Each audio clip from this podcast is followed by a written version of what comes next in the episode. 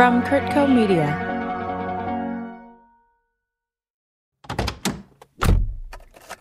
This is Cars That Matter.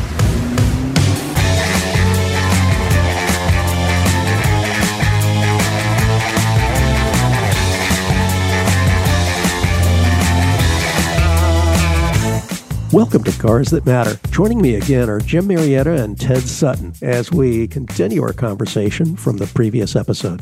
Let's talk about what Original Venice Crew is doing now, because I know when I'd met you, Jim, you had just finished up your first or second competition model. Can you kind of give us a little overview of what that program entails? And then I want to talk about what makes that car special. It's kind of like, in a lot of ways, the car that never was, because you were involved in a very special project back at the shop, working on the independent rear suspension that kind of never really got to spread its wings and fly. So when I got there, of course, I was young, so I ended up working on the Mustang because the other guys wanted to work on the more prominent cars, I would guess. And Ted was the crew chief on the Mustang, although he says he doesn't own up to that, but he was really. I worked on that car with Ted and Peter Bryant. Peter, of course, is not with us anymore, but he was a great mechanic fabricator as well. And so we're the ones who did, I would say, probably 90 plus percent, 95% of the hands on work to put that car together. Tested it numerous times at Willow Springs and Riverside so it was really exciting to go through the development part and make all the different changes that they wanted to make the shock settings and tire pressure and different air ducting to cool things off. You know, that car ran without a fan, so it would overheat when it wasn't moving. Those are the modifications. Back in the day, the testing is how you figured out what you need to do next. You didn't have the computers. We'd go out in a car, it'd overheat, and finally they came in, so Jim, you need to take this radiator out and put in the big radiator from the Country Squire. So I ended up cutting the core support out to fit the radiator in. And we didn't have any of the fancy tools we had today. So you end up using a hacksaw or something like that to widen the area and put that in. And Works just fine, doesn't it? It worked just fine. And then I ended up, prior to that, of course, flaring the driver's side fender on that, which is how I got to meet a lot of the guys in the shop because where the inner and outer fender meet, they're tack welded together. So we had to separate those. And again, using the tools that we had in the time, I ended up using a muffler gun. And so you could imagine using a muffler gun with a chisel on it that echoed through the shop virtually everybody would come over and go, just what are you doing? Because it was a loud thing. Sound like the house coming down. Phil Remington comes over and goes, What are you doing? And I told him what I was doing. And he said, Well, who told you to use that? And I said, well, I forget now who I, I mentioned who said, but I said, you know, do you have a better idea? And he goes, shrugs his shoulder, walks away. And that was it. We ended up finishing it that way. And then we used a rosebud and a body spoon to pull it out and flare it and shape it. So you've seen a picture of the car, I'm sure, with a number three with a big gray circle around the rear. We put primer on it. And that's how we tested it several times until they wanted to paint it and send it off to Green Valley where they won the race. That's where I started doing those kind of things. And then after Ken won the race at Green Valley, the car came back, and John Otzbach, who restored the car, who you may or may not know, did an excellent job. But he, on all these development cars, you have to kind of pick a day or a week or a race to restore them to because we modified them so rapidly you couldn't just do a generic, you had to pick a time. So he picked the day that Ken won the race. And if you look at the pictures carefully, you can see that the window, the plexiglass window, was pop riveted to the top of the door. So you couldn't put the window down. So when Ken wanted to talk to a scrutineer or get air, he had to open the door. And here again, there was no fan on the car. So the car was always, always ran warm. As soon as the car came back, we got it in the shop and Ken came over and he said, The first thing you need to do is take that bloody window off that door. He says, it, it just gets too hot in there. One of the first things I did is take the, you know, as I drilled the pop rivets out and took the window off. And of course, back in the day, you don't know any better, so you threw the window away, right? Today, that would be a classic piece to have in somebody's garage, but you know, it ended up in the trash. and then Dick Lins, who worked with Chuck Cantwell, came down with the aluminum frames and said, uh, Jim, you know, you need to put these in the car. And I said, Oh, okay and i said how do you you have any ideas or blueprints or procedures? And no just put them in the car.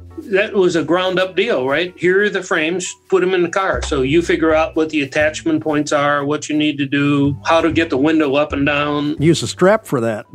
yeah that was one of those projects where you just go okay, here we go. And so it took a few days to get that done. And I learned a lot from doing it because it's a try this, see how it works, try that, see how it works kind of thing. And so the very first time I cut the plexiglass and I put it in the car and I go to use the strap to pull it up, I didn't put a stiffener so it would jam, right? So they have to take it all apart and then put the stiffener channel at the bottom of the window to get it to go up and down. So that's all the R&D of getting those things done. Those were the kind of things that we did, and then it moved on from there. We did a lot of testing out at Willow, and then when we moved to the airport, they started making the GT350Rs. They kind of lined them up and did them more or less in a row. And for some reason, I'm not sure how that happened, but I anyhow they gave me the project of working with an engineer from Dearborn to put the independent rear suspension in the car. And this was at the airport in an area that was kind of, as I recall, kind of behind the shop office. And so I worked with this guy for several weeks, and they brought in a IRS unit from a Corvette and they brought out, and then they brought in the one that was developed by Ford Advance, which I believe was developed by Ford Advanced Vehicles. Could have been.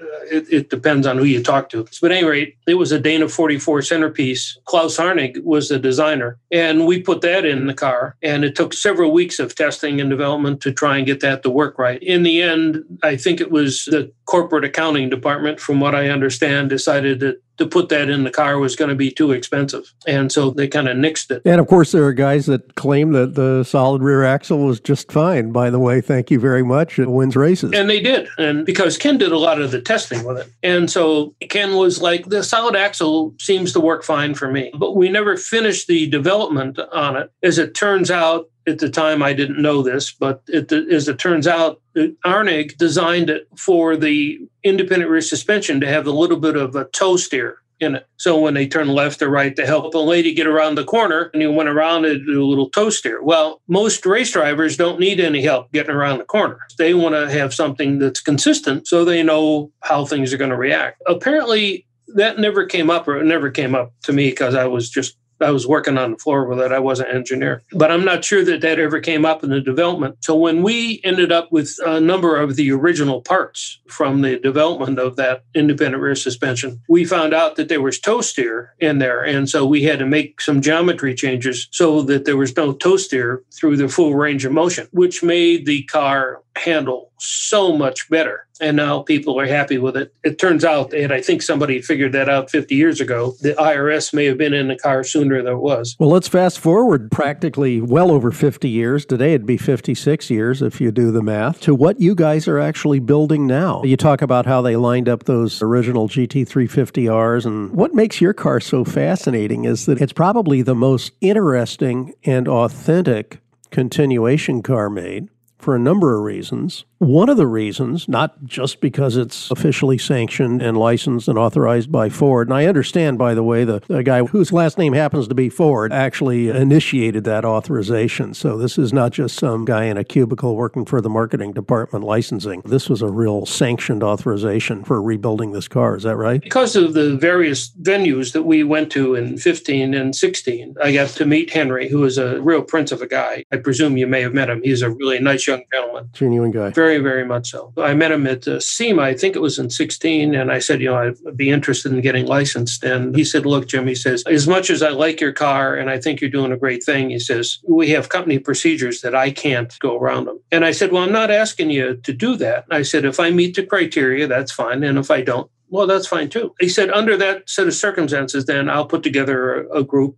you can tell us what you're thinking about and how it goes. And then if you can meet the criteria, that's fine. So that took several months to put all that together. He was very gracious about the way he went about it. On the other hand, he followed the procedures that the company had set up. He was in the meeting when I did my presentation, along with Jim Owens and a number of other guys. I did what needed to be done, and that's how that came about. And then subsequent to that, then I went to the Shelby organization and got their approval. And so that's where we stand with regard to the 36 units. Hold on to that thought. We'll be right back after a short break. On medicine, we're still practicing. Join Dr. Stephen Tabak and Bill Curtis for real conversations with the medical professionals who have their finger on the pulse of healthcare in the modern world. Available on all your favorite podcasting platforms.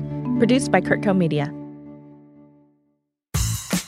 Welcome back to Cars That Matter. Now let's pick up where we left off. When we were working on the cars in 64 and 65, they were brand new cars. So there was no question about the integrity of the shell that we're working with. So 55 years later, now I had chosen, because I think it's the right thing to do, is to buy cars off the street that have a title and the numbers that match the title. That's right. So to make them the way that we want them, quality pieces, is that the very first thing we do is we take every nut and bolt off the car. There's nothing left in the car at all. There's no screws, no nuts, no bolts. Everything is completely, it's down to a shell, just like you would see in the factory. Then we media blast it, and then we find out what we really have after that. You don't know what kind of dog it is until you give it a bath and decide to. Exactly, right. And so then, you know, we've been surprised several times about when people say it's been completely restored. The things that they use to restore it sometimes are street signs in the floor, if you know what I mean. That's right. Five gallons of Bondo and a couple of TV dinner trays, and you've got a fresh restoration. And the heavy duty undercoating in black always covers up about everything that you'd ever want to find. Multitude of sins. So what we do is we put brand new panels in the car and make it straight, make everything work right,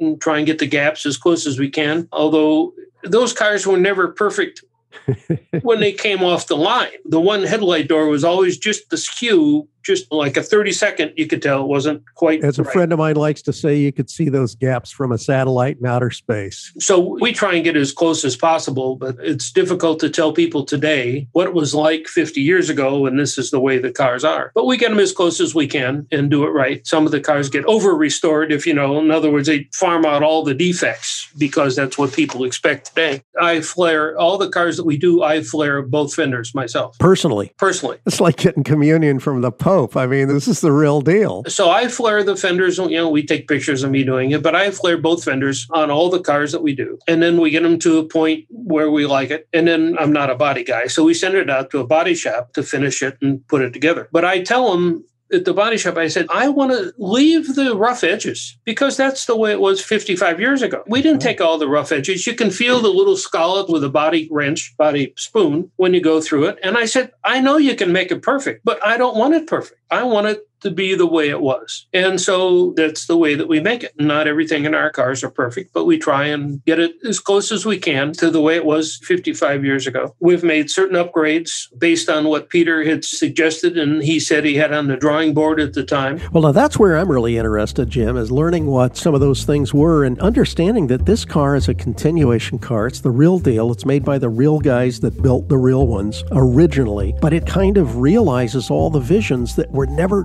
quite had an opportunity to see the light of day. Because, like you say, I mean, they just kind of whisked Peter off to some project in Europe or something, and then all of a sudden, all these great ideas never got developed. To tie right into Peter being whisked off to Europe, the GT350Rs have that gap between the roof and the window itself. And Oh, to ah, that's get an that, eyesore, isn't it, man? That's yeah, an and to get that gap, you know, they kind of bent the plexiglass to get under the roof. One of the premises that I worked with with Peter is that I'd like to get as close to original as possible. And Peter said, "Well, that hump was never to be in the window." And I said, "Well, what do you mean?" He said, "That you know, that should be a nice flat curve. There's no hump." He says it distorts your rearview mirror and it doesn't look right. And Peter's very particular. And Peter's in my opinion, at least, a great aerodynamicist. The Mustang and the Daytona Coupe. I mean, he kind of thinks like air, so to speak. So he said, I'd like to make the window the way it should have been. He said, if, if I was at the shop when that window came in, I would have sent it back because that's not the way I drew it. So I said, Well, Peter, as long as you tell me that it was kind of on your drawing board or you had it in your notes, then that's fine. So he said, No, no, Jim, that,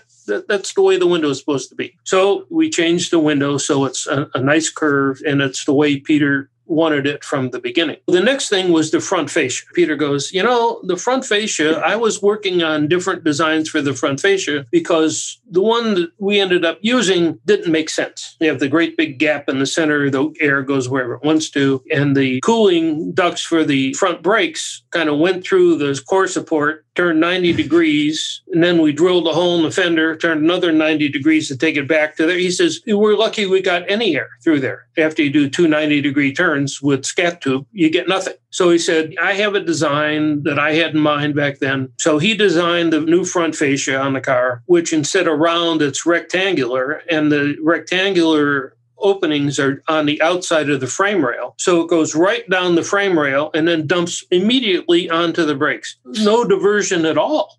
I mean, it's the way it should have been done, you know, years ago. The rear brake ducts cooling system. Originally, they put those ducts on the outside of the car and didn't go mm-hmm. anywhere. But Peter said they were originally supposed to actually cool the rear brakes. So we developed the ducting for the rear brakes. We're in Peter's shop in Henderson, and we tell Ted we need ducting to take it from the outside scoop back to the rear brake. So Ted starts out with a chalk drawing on the concrete floor in Peter's shop in 2014 15, just like we would have done at Shelby's with a chalk drawing on a concrete floor with chalk. I love it. Then he makes the cardboard pieces, cuts them out in cardboard and fits them. And once he gets it right, then Ted makes it out of the aluminum sheet. It's an exquisite piece.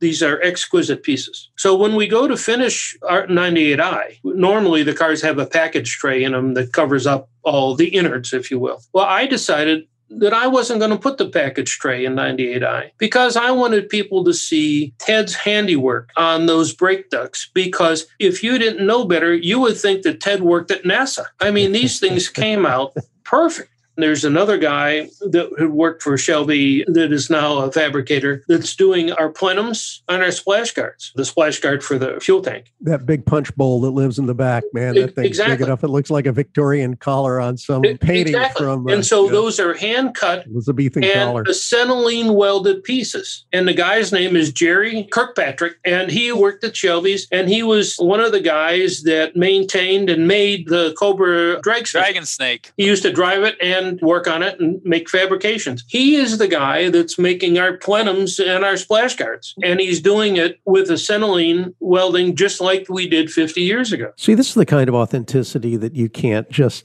invent from scratch. I mean, it's the original guys, the original techniques, the original thoughts. The only improvements are the ones that you envisioned at the time, but didn't have the time or budget to actually bring to fruition. To me, it's just incredible. There are a lot of OEMs that are cashing in now on their paths. Certainly Jaguar with their continuation C type and D type cars. Aston Martin's doing some continuation DB5 Goldfinger cars from Agent 007. Bentley's doing their blowers. They're kind of coming out with some so called continuations. But I guarantee you, none of the people working on those cars were the ones that were actually building them to begin with. So, in my pantheon of continuation cars, the original Venice crew Shelby GT350 is the real McCoy and is probably the only true, genuine continuation car in the world. And then on top of that, because I do keep track of those, Jaguar and Aston Martin are selling their cars for 1.2 million, and the Aston Martin goes for 2.2 million. Our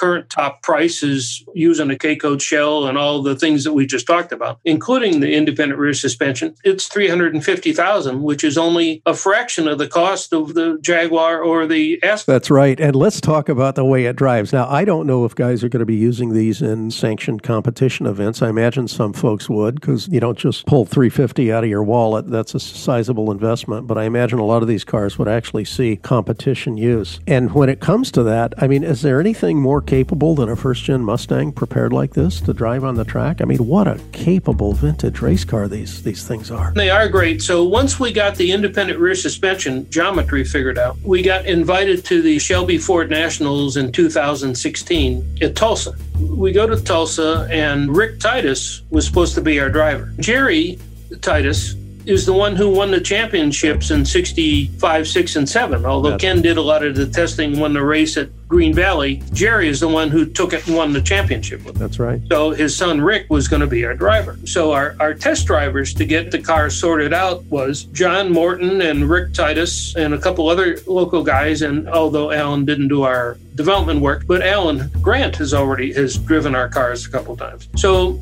you know, I try and get as many of the original guys as possible involved in what we do. So anyhow, Rick Titus couldn't make it to the race for whatever reason. So the substitute driver is another guy who I believe you know by the name of Vince LaViolette. He's the Shelby test driver, the current Shelby test driver in in, in Vegas. We roll the car off the out of the trailer on Saturday, and we qualify the car. He qualifies the car third on the grid. There's about 19 other cars. And by the way, as Ted will attest a little bit later, it's 115 degrees and 98% humidity. Yeah, it has a way of doing that, doesn't it? it, it is just it's it's brutal. So Sunday, the race comes around. We get ready to go to the grid, and, and Vince is there. I said, Vince, I said, what do you think about the tires? And he looks at the tires and he goes, oh, oh, they're okay. And I said, I have a brand new sticker set of tires in the trailer. No, no, I, I qualified on these. These will be fine. We grid for the race. He goes out and he wins the race with our car against these other competitors, about 19 other competitors. And so we don't have any champagne, so we're pouring water over everybody's head, right? Because that's all there is. And so we were excited about that. That that is exact. And Vince pointed this out actually to me. That's exactly the qualifying position that Ken did in Green Valley 50 right? years earlier, qualified third and won the race on Sunday. Is that right? Yeah. What a fantastic replay of history. So about two weeks later, we go to Mid Ohio, and I didn't enter the car in the race because I had we were going up to the Henry Ford Museum the week later, and I didn't want to get it messed up, so to speak. So we, he goes out and does hot laps with the car. No, we have, now we have the new tires on. He comes back in. I said, "Well, what are you thinking?" He, he says, "You know what, Jim?" He says, "If we would have put those new tires in at Hallett, I wouldn't have had to work so hard to win that race." we'll be back in just a moment here on Cars That Matter. Welcome to Life Done Better. Listen to the weekly episodes where supermodel and health coach Jill de Jong talks to some of the world's most inspiring women in health and wellness. It's the place for all the unicorns who strive to create a life on their own terms. Join us to explore, discover, and create a life done better together. Listen and subscribe from CurtCo Media, media for your mind. We're back with Jim Marietta and Ted Sutton. So this is a streetable car. Obviously, it's a trackable car, but it can be registered for the street. Let's talk about the engine. The original, of course, was a 289 that made about 306 horsepower. I don't imagine you let things stand quite there. It depends on who you talk to. The engine guys were back in, in Shelby's day were always very competitive, and they were great guys. Cecil Bowman was an excellent engine guy, and then some other guys that another guy that worked with us that's a good friend of Ted's is uh, Jim O'Leary, who actually was the engine guy on one of the cars in '66 that you know, won the race at Le Mans. And then Jack Hoare was a guy that was at Shelby's who was engine guy there. I think he was there for about a year or so. And Jack did a lot of work on the 289s, and he indicated to us we saw Jack at his home in Rolla, Missouri in 17, I think it was 16 or 17. He claims that with the Webers on the 289 and the way that he configured everything, that he could get close to 400 horsepower yep, out of that. I don't out of that engine. So our engine, we want to make a little bit more easier to maintain. So we start out with an original 289 block, most of them that come with the cars that we buy. And we take everything out of it, just like we do the car. And I send the block up to one or two engine builders up north, and they magnaflux the block and make sure everything is in good shape. And then everything that goes into the block is brand new.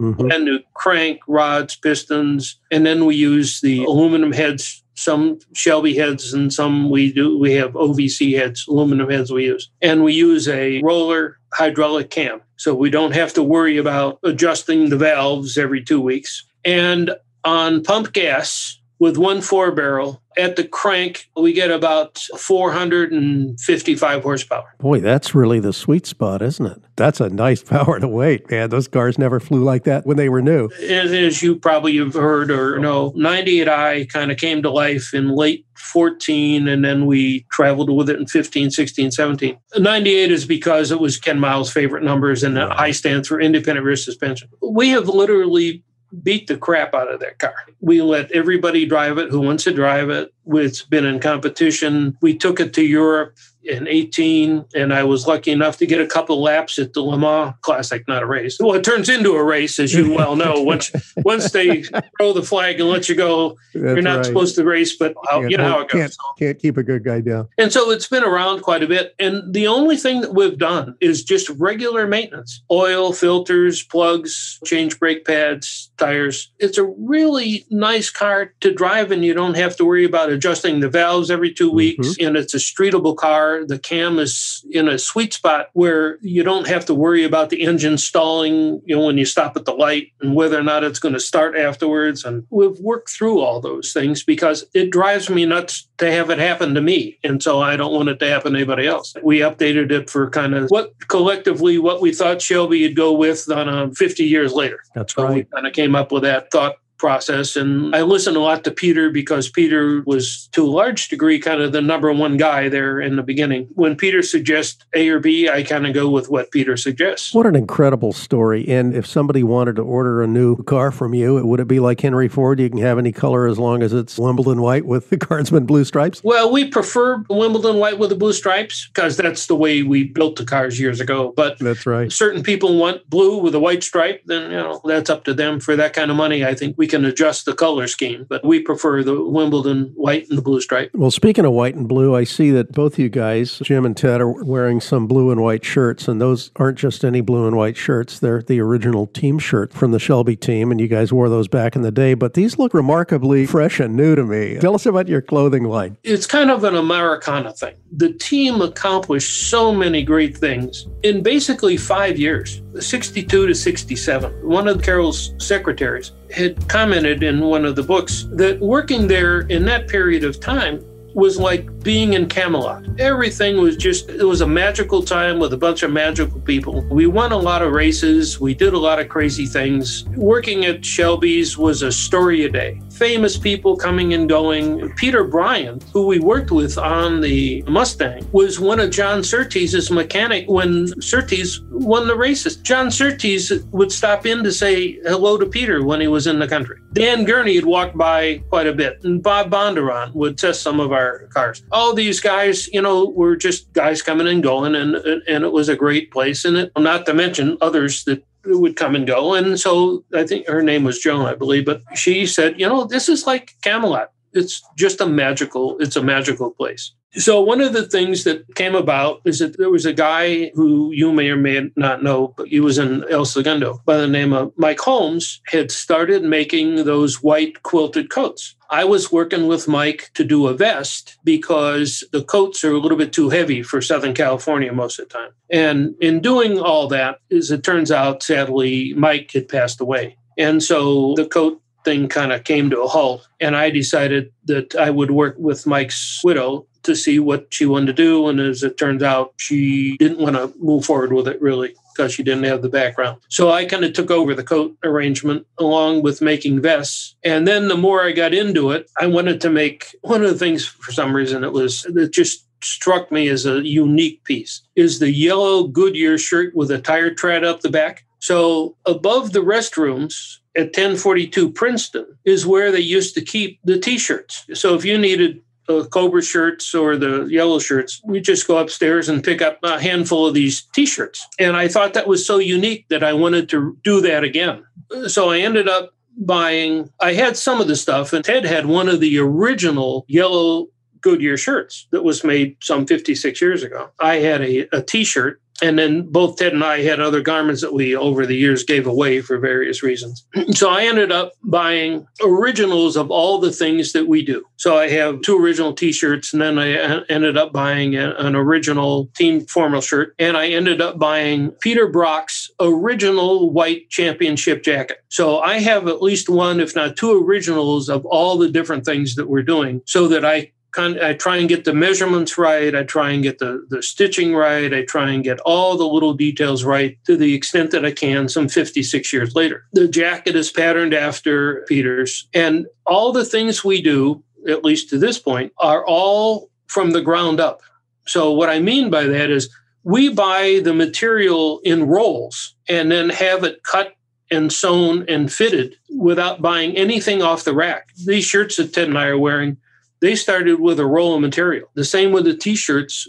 We made our t-shirts by just buying rolls of white cotton material, t-shirt material, and then we we built our own shirts. And to get the yellow right, we actually dyed the white yellow to get the right color yellow. This is just insane attention to detail. I love it. The coats are made in two different spots in uh, downtown LA and Long Beach, California. Wow. The shirts are made in Long Beach and the t-shirts are made in Orange County. So this is truly homegrown. I love it. It's all manufactured right here, close by, all based on the original material. I'm going to order mine up. How do our listeners find some of these great things? I have two websites. One is ovcmustangs.com and the other is racingdivision.com. So OVC Mustangs is where people can learn about the cars and racingdivision.com is where people can find out about the clothes. Even though this apparel that we're doing is expensive, I understand that. On the other hand, it's all very original and it's all made in the US we're doing our best to keep everything original and take pride in not only what we do today, but the legacy pride that we have for Shelby and Ford and all the guys who made it possible. You don't hear very much about Jack Hoare and Cecil Bowman and those guys. They were incredible guys that made it all work. Although I'm kind of the energy, if you will, behind all this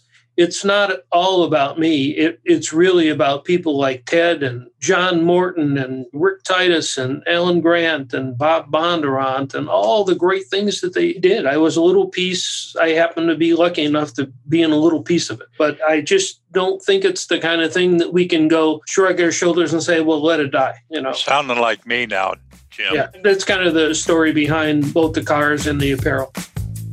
Thanks to Jim Marietta and Ted Sutton for joining us today on Cars That Matter. Come back next time as we continue to talk about the passions that drive us and the passions we drive.